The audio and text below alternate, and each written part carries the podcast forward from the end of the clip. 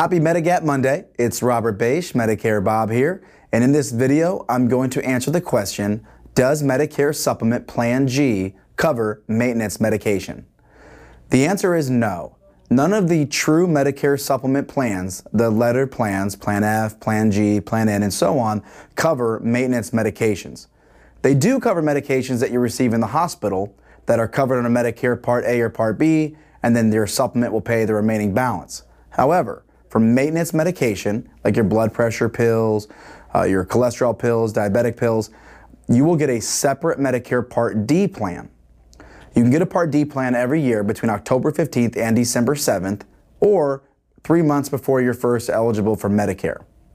So Medicare Supplement Plan G does not cover maintenance medications.